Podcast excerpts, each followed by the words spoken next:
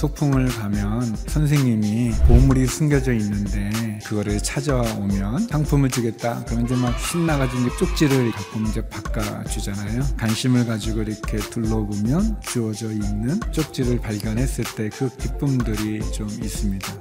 오늘 두 비유가 나오는데 먼저 첫 번째 비유는 어떤 사람이 밭을 가는 중에 땅 속에 보물이 있는 거예요. 자기 집에 가서 자기의 전 재산을 다 팔아서 그 밭을 사서 그 보물을 소유하는 그런 내용입니다. 또 하나의 비유는 진주를 갖고 잘 가공을 해가지고 비싸게 파는 사람이었는데 좋은 진주들을 찾아다니다가 발견하고는 전 재산을 팔아서 그 진주를 산다. 그런 비유 이죠.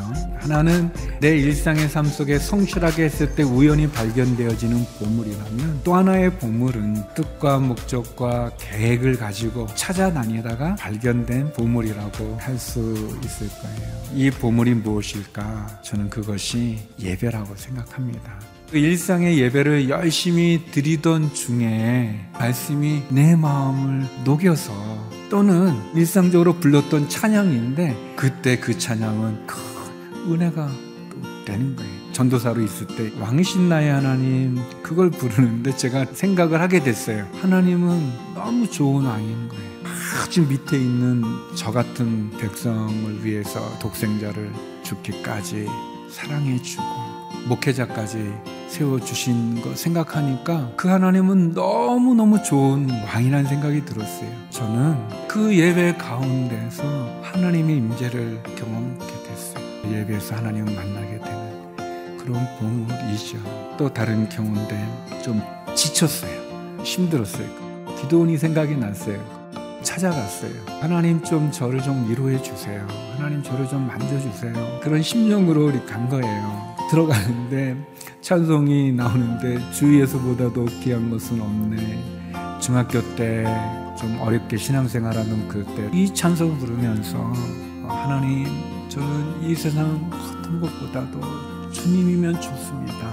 그랬던 것이 이렇게 오그럭되면서 그 예배는 진주 장사가 값진 진주를 발견한 것 같은 그런 시간이었어요. 일상으로 드려지는 예배 속에서 밭에 감추인 보물을 발견한 것 같은 그런 시간이 있어요.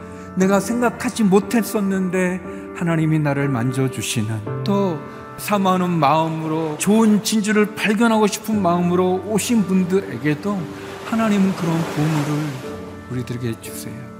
선생님들이 애들에게 상품을 주기 위해서 그 보물들을 숨겨 놓으신 것처럼 하나님은 우리의 삶 속에 숨겨 놓은 게 있어요. 예배가. 예수님의 비유의 보물은 천국이에요. 하나님 나라예요. 하나님이 우리에게 주신 예배와 기도와 감사를 통해서 우리는 그 천국을 이 땅 가운데 누릴 수 있어요.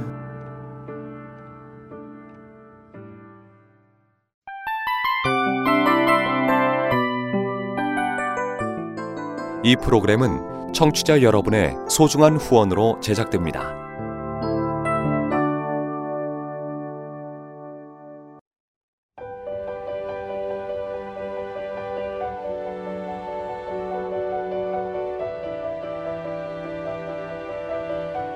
세상에는 수많은 교회들이 있지만 더 깊이 있는 말씀 강해를 찾기 위해 크기로만 교회를 선정하지 않습니다.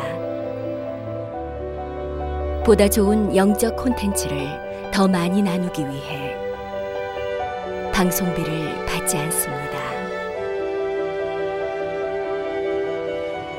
1년 365일 복음만 전하고 싶어서 우리는 광고를 하지 않습니다.